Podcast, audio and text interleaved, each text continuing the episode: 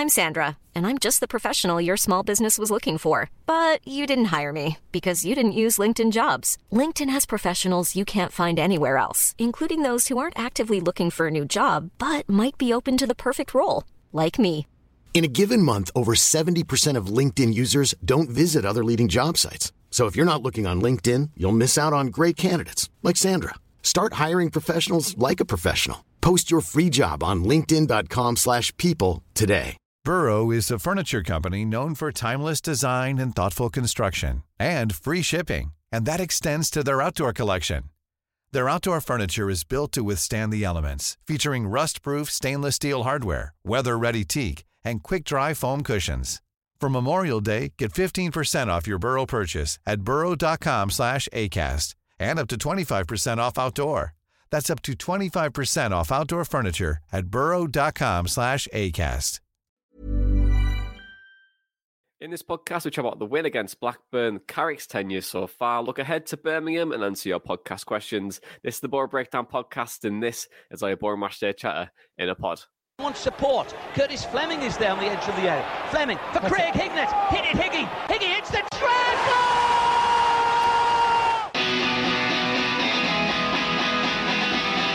Ravanelli coming alive again. Juninho wants the ball played to him. Ravanelli spots out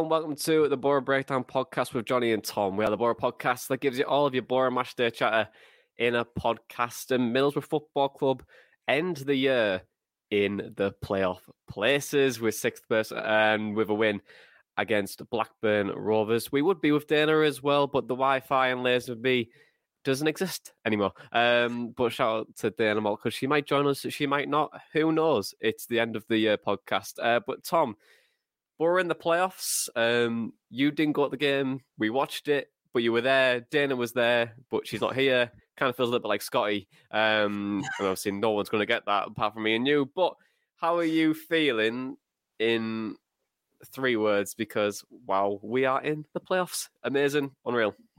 We're going up is my three words.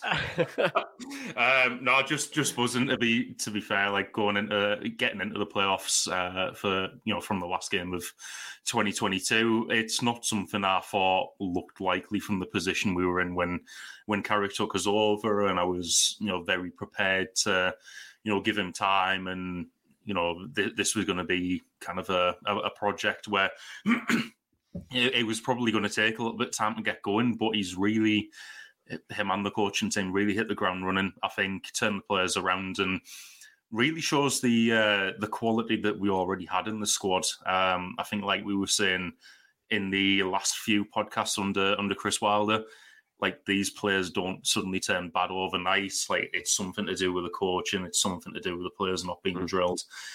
And I think Carrick has just shown what can be done with this team. Yeah, definitely, and we'll probably come to that a little bit later on in terms of potential ch- some changes that we have seen. I think there's going to be something more in depth that we're going to upload over the next couple of days or or over the next week. Um, but in terms of my three words and, and where we're at right now, I think it's probably the same words that I said last podcast. We'll go on Sizzler uh, because you know it's another win, playoff places. Uh, the table, of course, is so tight, but you got to enjoy these moments when you're back in the playoffs. And it's and like you were saying there, Tom, start of the season, playoffs automatics was kind of the the, the target for the year, and it's nice to be back in there as we come to the end of, of 2022. But 2023 could be could be very exciting, um, but you never know with Boro. Uh, so I'm just going to enjoy this moment as we can. We'll go on Sizzler, but who knows in the next few games where we, will end up. But let's let's chat about Blackburn then, uh, because it was the reverse result uh, as it was at the Riverside. Um, Gallagher didn't score. The curse of Sam Gallagher is now finished. Well, yeah, I had Uh, money on it, so it was obvious that he wasn't going to score. but, well, that, that's what I was thinking as well. I put the, the daft pound. I, I put the daft pound on, and I thought one pound gets me four pound back. That'll get me three quarters of a pound more and a bun at the ground uh, when I next score. So that might work out. Um, but yeah, it didn't happen, and we were absolutely buzzing that it didn't. Um, Dana was there, uh, but she didn't make. Uh, she, obviously, hasn't made the pod just yet, but she might. You never know. Who knows? This could be the the. The, like the Royal Rumble of the of yeah, the podcast. she's going to appear like the Undertaker halfway through, isn't she? She'll come in at like the twenty first minute or something, and then like just say what she needs to say and leaves, um, or wins the whole thing. Who knows? But um, Tom, I was, we we watched the game, and there was obviously there was a lot to to take from it, and I just wanted to hear your thoughts on the overall performance. I, I thought it was pretty much a, a game with two halves. Um, I, I, think we looked a lot better in the second than we did in the first. I think Blackburn did have the chances in the in the first, but they were creating most of it from from long balls, which I thought was was quite funny because I was watching it with the Black, uh, Blackburn commentary on, and they seemed to think they actually compared themselves to Prime Arsenal at one point, and All I was right, like, okay. I, I was watching the same game because they, they seem to think we were the ones on the counter attack and, and they were like playing pretty football, despite the fact that mm. they were playing long ball and we had most the well felt like we had most of the possession. Um, but obviously they, they took their chance with the with the first goal. Um, unfortunately, every camera angle can't confirm if that was actually offside or not. Although Carrick thought it was uh, after the game, and uh, going into half time, I think we had a couple of chances, but I was like, we really need to turn it around. And but I, I think that's that's kind of showing uh, a bit of a change under under Carrick because we went into half time and I was believing that Carrick could turn it around.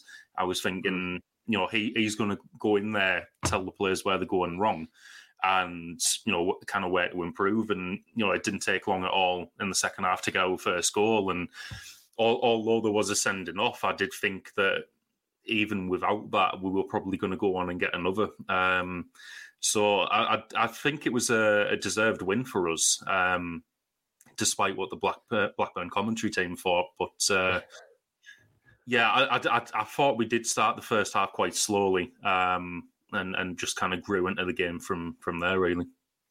Yeah, and, and to be honest, Tom, I don't think we, we played bad in that first half either. And it, it felt for me that the final ball just wasn't there. Or it was like the, a, a poor mistake. It's like a a mistake, like a decision making mistake um, in key moments, like Forss, where he could have played the ball across um, the the box in, in, in the first half where he took the extra touch and pulled himself away. You know, he, he, did break down the line as well and took an extra touch again. So it was like individual decision making, which you know it's yeah you see in football. No no football is perfect, and they'll make these types of, of decisions, and you got to go with it from there. Nothing your manager can do in in in that moment. But as the game progressed, like you're saying, we did grow into it. We had some good opportunities in second half again know, to, to come out in that in, in score within 30 seconds to get the winner and to have a much more controlled performance and to see where we are now. Um, it, it's fantastic to see. But what do you think Carrick did at halftime? Because you, you, did allude to it ever so slightly, saying he can come in and, and change this. Uh, what do you think he did at halftime? I think it's just highlighting areas where we're where we're going wrong, and I think the the reason I think that is because of the training videos that Boro have put out, where he's kind of like stopping games and kind of, well, just doing his job, really coaching. Uh, and, and well I, done, Michael. You're doing your job. Well done. Congratulations. I, I, think it's just that though. I think whereas you you might have a manager's approach under like say Wilder or Warnock, where they can go in and like scream at the team and stuff like that, and try and get a get a reaction out of them in the second half. I personally think that it be Carrick kind of saying, look, you you know, kind of like the the Mikel Arteta approach that you see on the Arsenal All or Nothing, where he's just kind of highlighting areas to improve and saying, right, go out there and do that. I think that's more Carrick's approach. Obviously, we don't know because we don't know what what happens behind closed doors in in, in the dressing room, but. Personally, I, I get that sort of impression that he's not going to be one who's going in there and screaming at the players and looking to get a reaction that way. I think it's going to be more you know, coaching the players and saying, go out there, do this instead. Uh, we're going wrong here. Try not to do this, and and we'll go out and kind of take that message on board. Yeah, and I think with with Carrick so far as well, it hasn't been a um, wholesale changes in terms of how we play, in terms of how we set up, or the style of football that we do. Appreciate that there's been a video circulating on, on Twitter saying we're we're like Barcelona, Man City, Sir Alex Ferguson United with Louis Van Gaal and Al, Sir Alf Ramsey um, and uh, Claudio Ranieri and the guy from Little Chef. Uh, we have all those philosophies into one um, and have this unique style, and uh, that is just not the case. And we we will do a more, much more in depth video on that probably over the next couple of days, but for me, it's just a case of being fine tweaks when we look at the system and how we play and how we set up in like a, a four, but it's also a three at the back. Very similar to under Wilder. The pass and play is still very similar under Wilder. Um, the differences under uh, under Carrick, the small tweaks that we're having is we play a lot more now in our own defensive third than we did under Wilder. Um, and our passing completion is improving because we're playing in a much safer areas to try and build up to bring teams into us so we can play through the press and try and get in behind, which is a little bit different from from what we were doing under Wilder, where his movement was all about that midfield and trying to get the combinations to get the ball out wide a little bit quicker. But more of that in, in the future. But in terms of uh, Boro's uh, second half, it was an eventful one. You know, Borough coming back, a red card. But I want to go on the first goal first, uh, Tom, because two and two for Marcus Forss. He's not uh, he's not finished. He's our goal scorer, but uh, it's it's starting to get his confidence in front of goal. Now he's starting to score, and he's you know he's of a fox in the box again. Yeah, definitely. It was a great strike that as well. Um, but Hmm. you, you know that, that actually moved faster than the camera on TV, so I didn't know if it had gone in or not. I thought it might have just hit the side net, and then, then next thing you know, the ball's in in the back of the net. It was like a like an ice hockey goal or something. You just don't see it happen, and then it's suddenly there. But yeah, great shot. Um, I think I read something from Boro uh, this morning saying everyone had touched the ball in the build up to that, which is exactly what you want to see when you're playing playing possession football. Great ball around the outside from from Crooks to to, lay off for, for Forss, and yeah, it, it's great for him to get the goal, especially. You know, there, there was a bit made of it uh, in the last few games where, well, probably like the last 10 games or so, where Akpom's been getting the goals and Forss has been there, but not exactly scoring. Like he had that penalty against uh, against Blackpool. He does contribute to the team, obviously, or he, he wouldn't be playing. But um, I think there was a, a, a few people asking, like, would you, would you think he's uh, good not to get along, uh, among the goals like uh, like Akpom is? And now it's the other way around. I think that was was that the first game where Akpom didn't score, or No, uh, Burnley as well was another one. yeah. Um, but like, the- record that Akpom has is still fantastic. He's still contributing to the team. Like, he doesn't have to score every game. He, he doesn't have to contribute every game. But he's, his numbers and Boro's numbers, for that matter, have been excellent under Carrick. You know, we're really out overperforming in our XG now in comparison to what we did under Wilder, where we were severely underperforming. So, weirdly balancing out, isn't it? Um, but yeah, sorry, go on. You you were saying. Uh, yeah, I, I was just saying um, he's probably got the confidence back up now from from getting in amongst the goals the last couple of games, and I think now that he's got that first couple, touch wood because I don't want to jinx him, he'll probably go on to get more now. Um, he's getting into the right positions to to do it, and I thought against Blackburn as well. First half playing on the right hand side, I didn't think he was having a particularly good game. Um, You know, it was an unfamiliar role, and I think what was being asked of him wasn't particularly pay, uh, playing to his strengths. I thought he had a, a good delivery on the couple of times where he, he was able to cross it, but you know, he's not the type of player who's going to can really beat the man on on the wing. So I, I felt a bit bad for him at, at that point, but then he's come straight back out after after the uh, break and got a goal and an assist straight away. So, you know, fair play for him for uh, excelling in that role, especially in the second half. Yeah, definitely. And with with Forss on that right hand side, it, if we're looking back um, at previous regimes and what we've done under under, Cor- and under Karanka, where Stuani was on that right hand side, and the reason why sometimes you see forwards on that right hand side is is due to try to get in the back post and, and get your get your your your striker in. You know, obviously all good strikers have that diagonal run. It, you'll see it from from time to time again. Probably seen in the last game under, under uh, against Wigan where Akpom came in from probably that right hand side into a more of a central area and put the finish away um, and got his finish away. And with with Forss, like it can happen with him. I think Borough's aim was to try and get that ball on the left hand side, get the ball over, and, and give it to if it, if if um, Crooks missed it, Forss is there behind him as well. But you know, it was an unfamiliar role for him. But again, scored, um, and then a red card happened. Tom, um, silly, probably red card, a silly red card. But do you think it actually was a bit harsh? I don't know. Um, no, I could have killed him. Like, killed. they they obviously appealed yesterday and it, it, got turned down. And I think their manager put it perfectly that he's you know a young player. Uh, doing that type of thing would probably stop with experience, but you never give the referee a, a, decision to make. And I mean, in fairness, the referee didn't even look like he saw it. Um, that decision looked like it came from the fourth official who did see it, but I don't, I don't know. With all the stuff, um, particularly around head injuries now, you know, anything like that in, in like rugby league, that would be a yellow card, even if it is just kind of like, you know, messing around and you're still throwing a ball at someone's head. Um, I think you'd be fuming if it happened to a Boro player, um, and uh, uh, especially you know looking looking at the appeal, like getting turned down, and it, has been, you know, he, has been suspended for for three games, but. I, I, do think the the stuff around head injuries in particular that's probably pay, uh, you know, played a bit of a role there. And although it, it was quite a soft throw, it, it's still towards the head. So what can you do? Hmm. Yeah, he, he gave the referee a decision to make, didn't he? And and I don't know why you would do it. It's just it's just such poor game management, isn't it? You know, it's easy to get wound up on a football pitch. Everyone can and can get wound up and, and, and lash out or you know make a, a poor emotional decision on it. We're humans, like we're not robots, are we? So unless I don't know, there is some robots out there like Haaland who just can't stop scoring.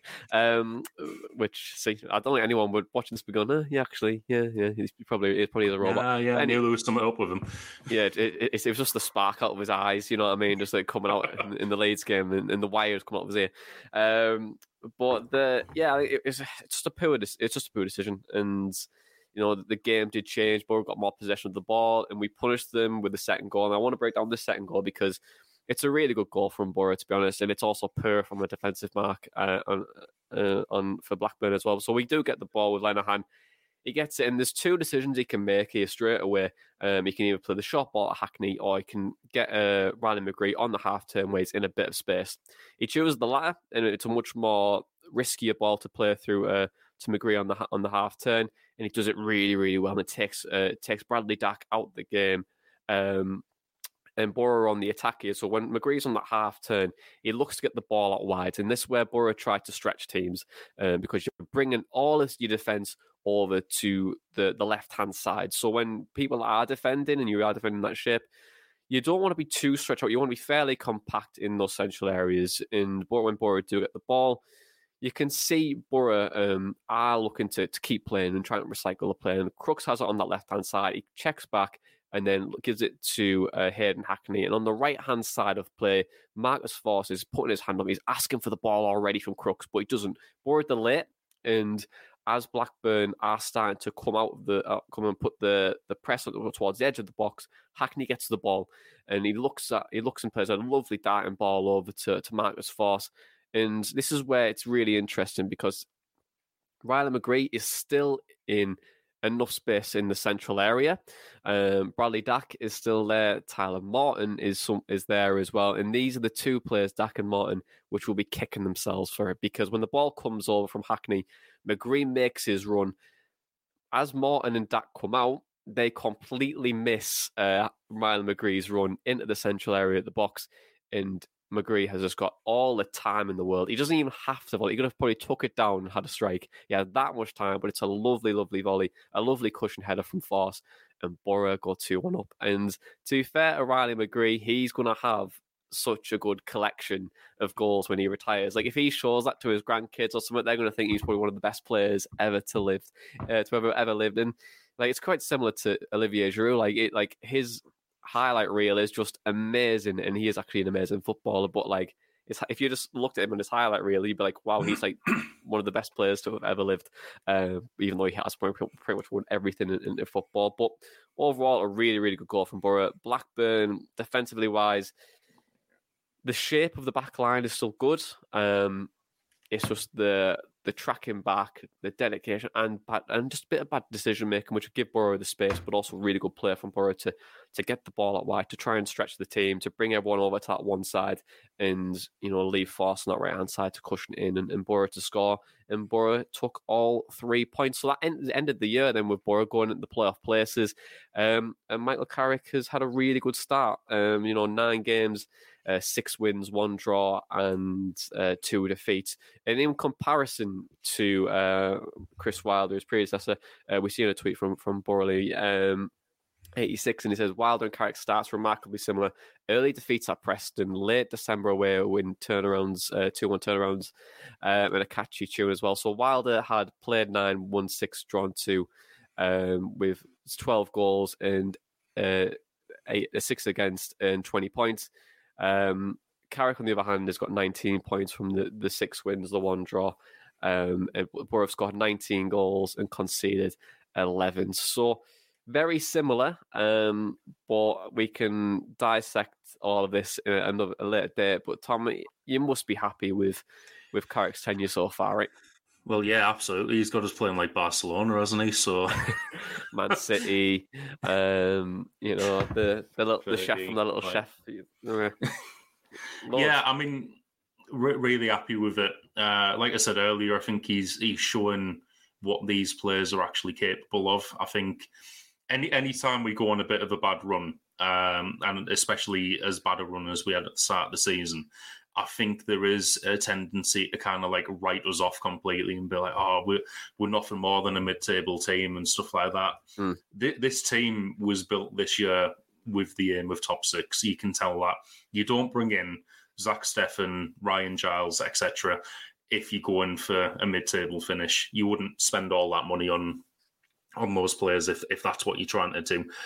And I, I, think the, as you said earlier, there there are some uh, similarities between uh, what Carrick is doing and, and what we had under Wilder uh, tactically, but there's some differences as well. I think they're working yeah. quite well for us. I think playing out from the back was never something we uh, particularly did a lot of under under Wilder. I think we did have more of an emphasis on distribution, um, especially this season with Zach Steffen, but it was more trying to pick out either people on the wings or, or Matt Crooks in the middle of the field.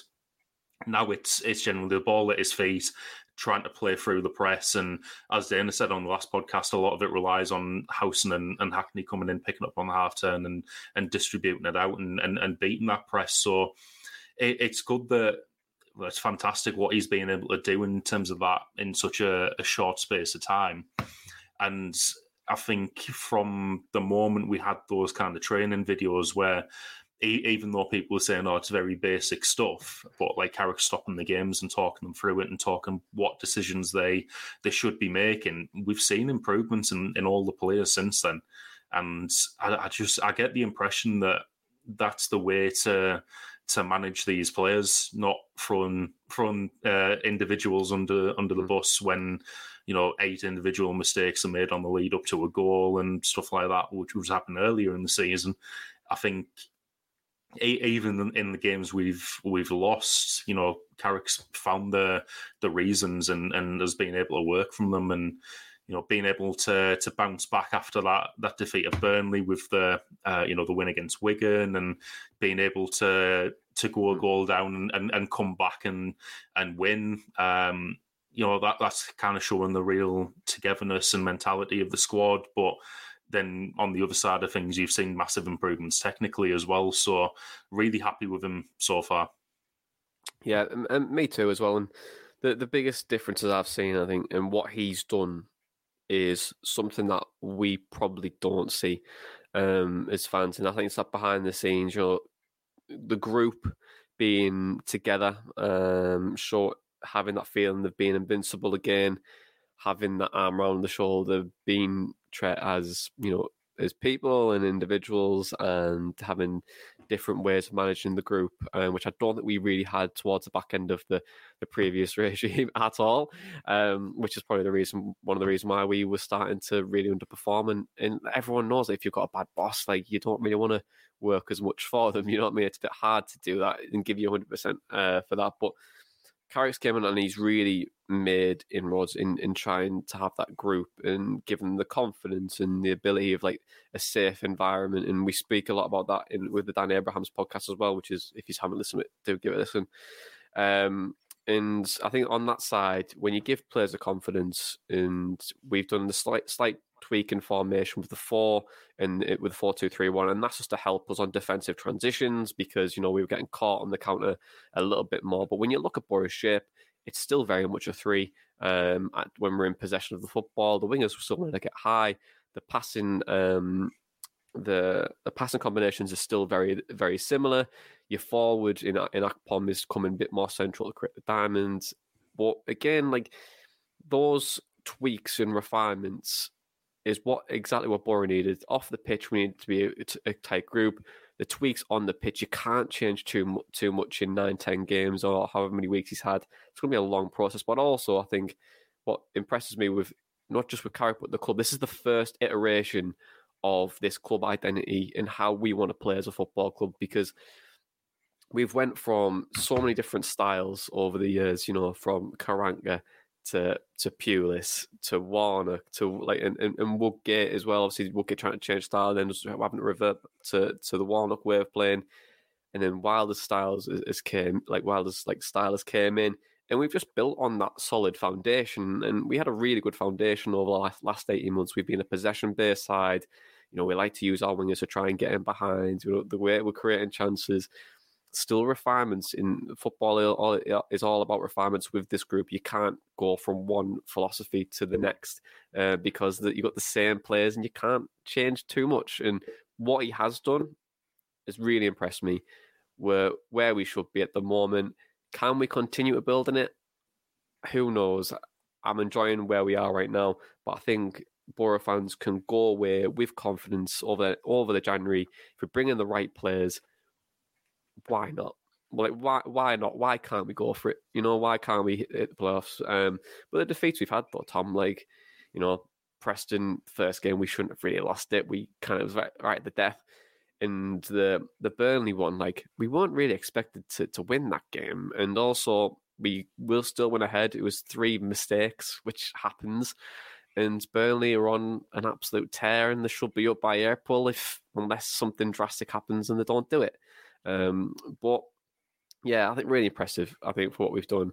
And if if you're impressed, or if, if, there's anything that you're impressed with, if you're watching the video, let us know in the YouTube comments, or let us know on Twitter, or even let us know um, in our Telegram chat as well. But let's move on to podcast questions because every week you give us the chance to ask us some questions um, via Twitter, uh, via email at the board breakdown at hotmail.com or join in our Telegram chat where over 290 Boro fans uh, chat everything but Boro. Sometimes Boro, sometimes tactics, but mainly football manager. And there's loads of different chats for you to get involved with. So do join. It's absolutely free uh, if you want to. But also, if you don't like ads uh, in this video, you can join our Patreon. It's one ninety nine uh, a month, and you get all ad free uh, content from us, exclusive stuff, and we'll even give you some discounts on some merch as well. Um, but the first question is from John Mitchell, um, and he says, "How concerning is the lack of width options? Uh, we've seen what and McGree play on the left.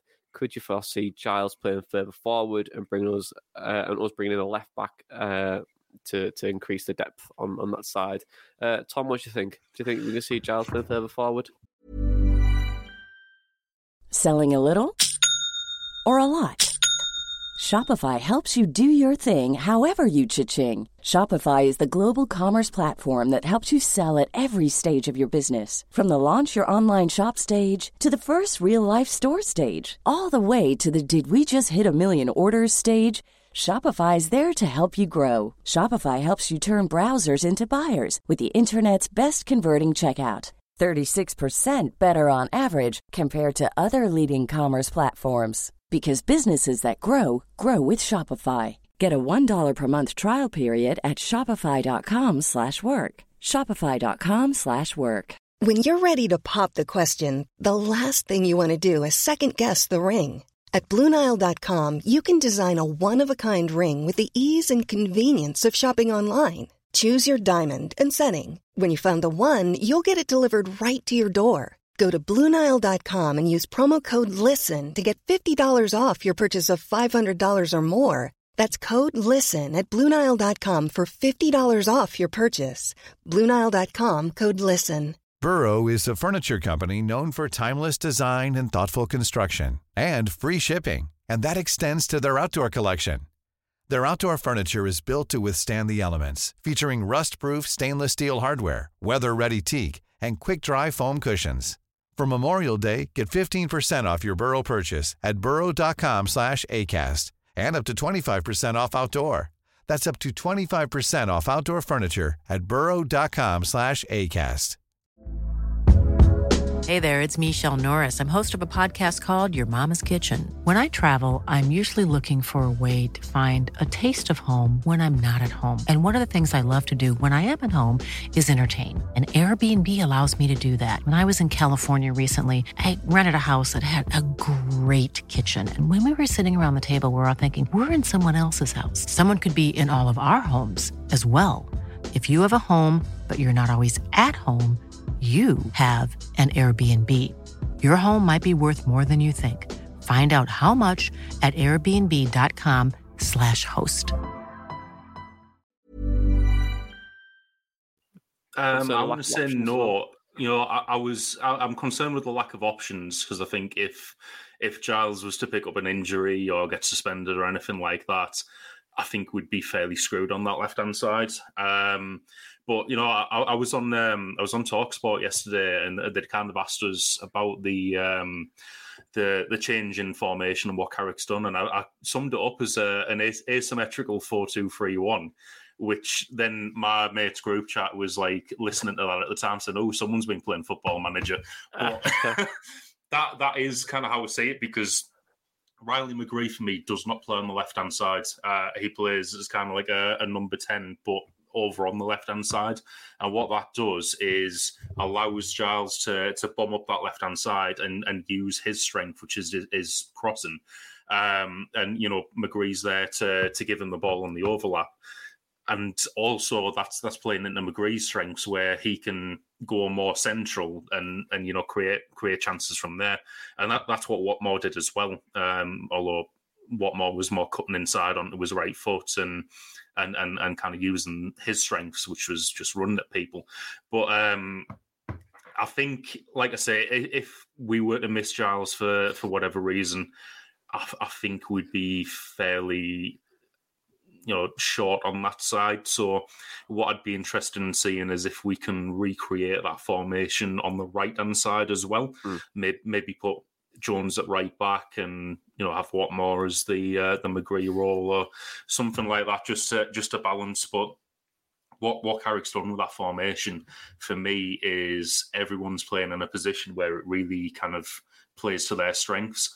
Um, I don't think we necessarily need another option in the McGree role on the left, uh, as as we can see that that Watmore's played there as well, and we, we probably have other players who can play there but I definitely want to see uh, someone else at left wing back. I know we've pro- probably got Baller who can also do that, but I, I just I don't think he has the same skill set as Giles on that left hand side. So yeah, we, we, need someone else with uh, with good delivery there for me. Yeah, and I think when you were sitting around uh, McGree as well, like he's still playing in the same areas as he has done all season. Really, it's just you know that that nice little half space area, which gives us the ability to get Giles up the pitch as well. And it'd be a concern if, if Giles did get injured, you know. But I think you're like, I'm the same as you. Like, I would like to see us bring in a bit more depth on, on the wings, you know, give give Isaiah Jones um, competition because I think he needs it and you know, ball ball there for left back if we need to. But also, like you were saying, if we can try and replicate it, then that's great. It gives us flexibility, and hopefully, we can continue to do it. Um, next question um, is from Glenn. He says, "What's Hoppy's future role, if any?" Um, the 21 year old Tom, he's he's been limited to to perform uh, to game time. What do you think? Do you, where do you think his future lies? Well, he's only a development striker, isn't he? So yeah, he's only 21, um, right? So I mean, yeah, I, I mean, where he's said in the question their future role, if any, I think he definitely does have a future role. I, I get the impression that Forss and Hoppy were both club signings rather than than Wilder signings. I think that was fairly obvious from what Wilder was saying, and they're definitely like factored in to to future thinking for the team for me. Um, so I, I think Hoppy's future role would be up front, um, but I don't, I don't, think there's any way you drop Forss or Akpom at the moment and put Hoppy in. Um, you know, he, he's still what in the first six months of his his time here. He's played a few under 23s games. He's came off the bench a few times. There's still a lot of time for him to to progress. And personally, I'm I'm not worried about Hoppy not fitting future plans or anything like that. I think he's definitely going to get a, a run in the team eventually, um, and and definitely going to come good. Um, actually, I wouldn't say definitely going to come good because that's that's probably you know if I could see the future, then I wouldn't have bet on Sam Gallagher to score. But um, and like I say, he's he's a club signing, um, and I think he just kind of fits the long term vision of what we're trying to do. So I can absolutely see him playing up front and, and getting a run of games at some point. Yeah, same. Um, I think probably will go out on loan though, probably in, in, in the in the January, and there's going to be players that probably not going to have a future. We'll probably see them go over the next week or two. Um, the next question, Tom Jonathan, he says, "We gave away a few chances at Blackburn, and with better finishing, the result could have been different." Does our more possession based approach concedes more chances, especially on the break? And how can we deal with that? Um, possession stats wise, we actually um, had more possession under Chris Wilder. Funny enough, um, based on the percentages that we've played this season, it was 50, it was very marginal. It's like 56, 55 um, in favour of, of Wilder. Um, in terms of how we play uh, out from the back, um, we play much more in our defensive third, more than we under Carrick than we do under under Chris Wilder, uh, or we did on Chris Wilder, um, and especially on the break. Look, transitional defense, defensive transitions always been a problem for Boro this year. Um, it, it's getting better, but when you are playing that defensive third mom, you are gonna, if you do make a mistake, the chances you give away are to be a lot higher. You know, so it's how you want to play. I think it's just all about beating press and how aggressive you want to do it. Do you want to play through? Do you want to play over? Um, very easy to say, but implementing is very difficult to do. Um, but I think with that, I think yeah, um, we're going to concede chances. The way that we want to play is going to concede more. Um, but you know that's why you've got to you've got to keep and stack. Stephanie hasn't gave away too much over the last few games. Now that I've said that, he'll have a game like Burnley and concede about fifty. Um, but his his goalkeeping uh, has got has got a lot better under Carrick as well. Um, but for me, what do you, what, what actually Tom? What do you think? What do you think can how can how can we deal with it? Well, I, th- I think it's like you say when we're trying to play out from the back. Occasionally, you will make a mistake, and and uh, someone will get a, a, chance from that. And I, I, thought in the in the Wigan game, if they were a better team and better finishing, they could have punished us a couple of times. Um, you know, there was a header which I think went off the lad's head and then off his shoulder and out, but that was at the back post. And um, the the other one where they, they kind of got through fairly early on and it, it's straight at Zach Steffen.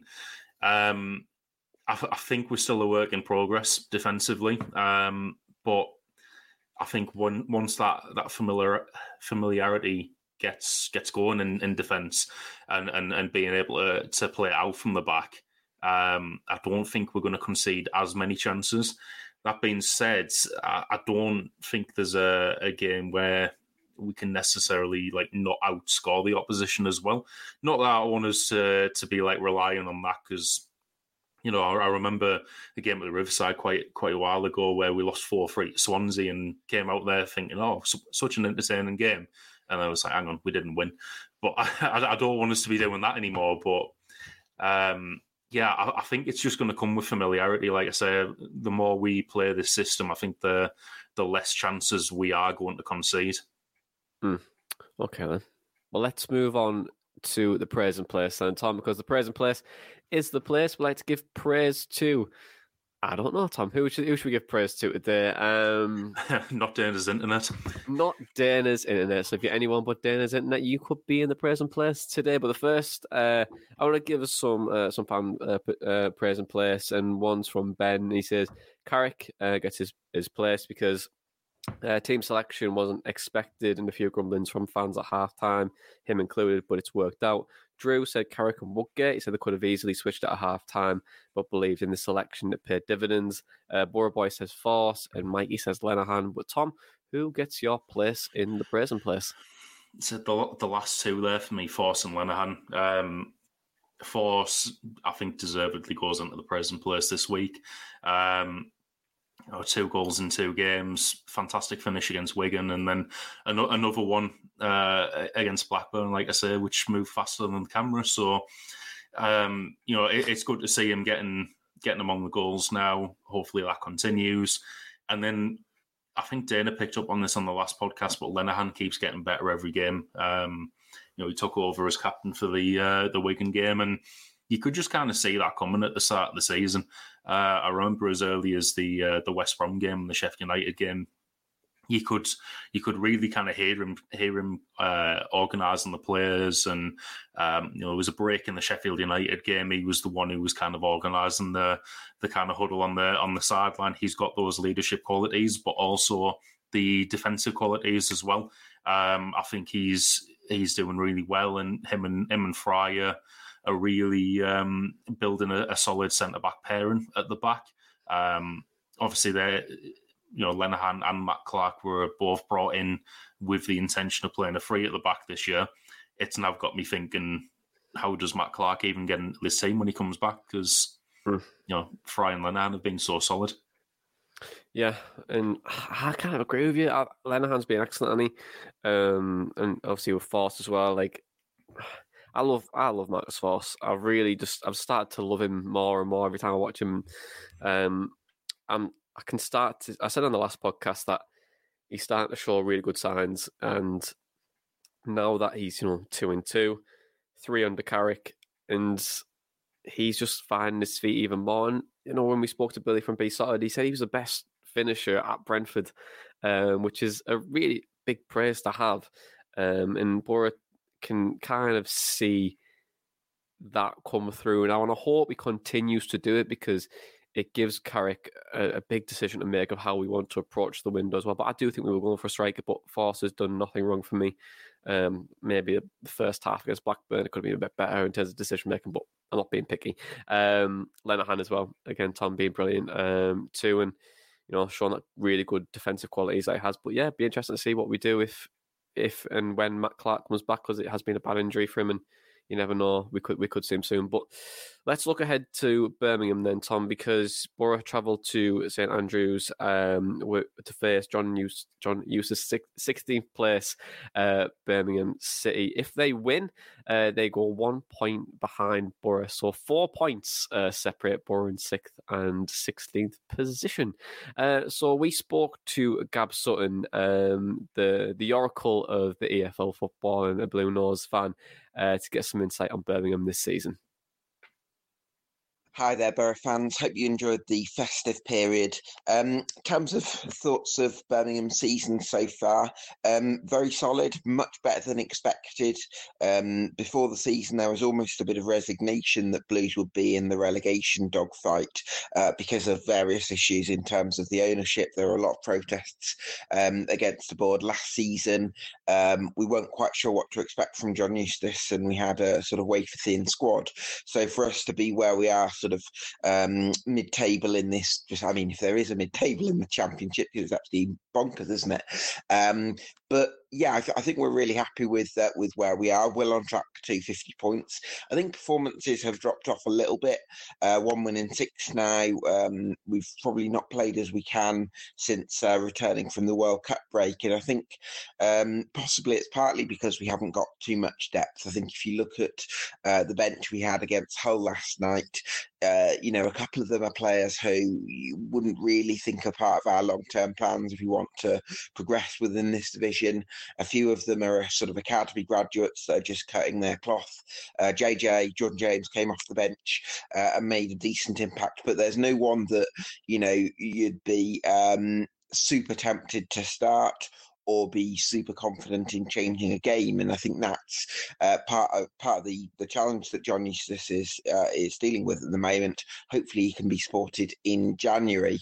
Um, but yeah, I, I think there's um, we definitely need to freshen things up. Hopefully, uh, Scott Hogan's going to be back fit. Apparently, he's touch and go for um, for this game, so um, I think that's going to be quite a big one because Tahith Chong has played as a second striker in his absence alongside Troy Deeney, but that hasn't quite worked as as we might have hoped.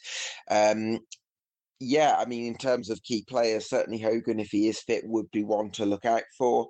Austin Trusty on the left of the back three has really impressed me. He's a quick, strong, athletic left sided defender. Um, and I think he's had a very good season so far overall.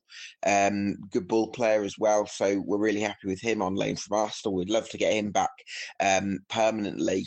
Um, so, yeah, I, th- I, think from that point of view, we um, uh, yeah, I think tr- Trusty's want to look out for possibly Krystian Bielik as well. Uh, when he was fit for Derby, he was one of the best players in the championship, um, and certainly his positional play um, can can be very good in terms of will be crucial for us in terms of stopping Boro's attacks. Uh, in terms of where the game will be won and lost, I think I've kind of alluded to it a little bit um, in the sense that um, you know if the game is level going into the second half, I probably think that you might have a better chance of going on to win it. Um, but I think you know in Isaiah Jones and Ryan Giles, those are the players that would really really worry me at the moment. Uh, for Middlesbrough, I think those are the, the two sort of main threats. Really impressed with uh, the switches that we've seen under Michael Carrick. Hayden Hackney has come in and uh, and done very well. Didn't think he necessarily tore up trees at Scunthorpe, so I probably wasn't expecting him to uh, make the impacts that he has. But um, yeah, that, that looks very nice alongside Jonny Howson, doesn't he? Um, and then, yeah, I think in terms of prediction, I'm I'm not feeling hugely optimistic to be honest. Um, I, you know, the fan in me would want to say we might be able to get a point, but I'm going to probably be a bit more realistic. And I think, you know, the form that you guys have been in, I think it's six wins in nine under Michael Carrick. I'm afraid I'm going to have to fall on my sword a little bit and go 2 0 Middlesbrough. So 2 0 to the Boro from Gab. And thank you very much uh, for that as well, Gab. He's absolutely super duper. And he's the oracle of Football League. And if you if you find any of his stuff on Twitter, you'll you'll be really impressed. Just amazing, amazing work from Gab. But Tom, um, can Boro get a win on the road uh, against Birmingham? I don't see any reason why not. I think St Andrews is all, always one of them grounds where I don't like us playing there. Um, it, it's I, I, don't know. I just mm. I always get the feeling that we're going to lose. But then I did at Ewood Park and we won that as well.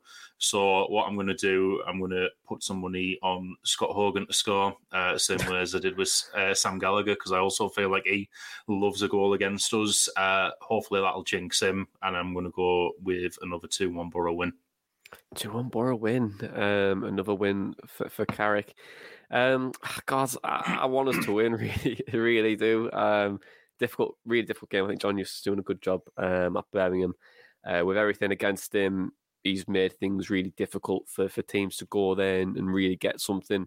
Um, but I think we, ha- I think I'm the same with you as you and Gab. I think we probably have a bit too much uh, this time around, and I think we'll probably win I'm to go with Gab. I'm to go 2 0 Boro as well. Um, would love Forss to score again, but we'll see. Uh, we will see. But Tom, uh, thank you very much uh, for joining me uh, as always. And to Dana, please, and, and to everyone at Lazenby, please just try and sort the, the, the, Wi-Fi cables out. I don't know what's going on at Lazenby at the moment, uh, but connection. I always when I go to Lazenby, I never get connection. Must be something in Lazenby.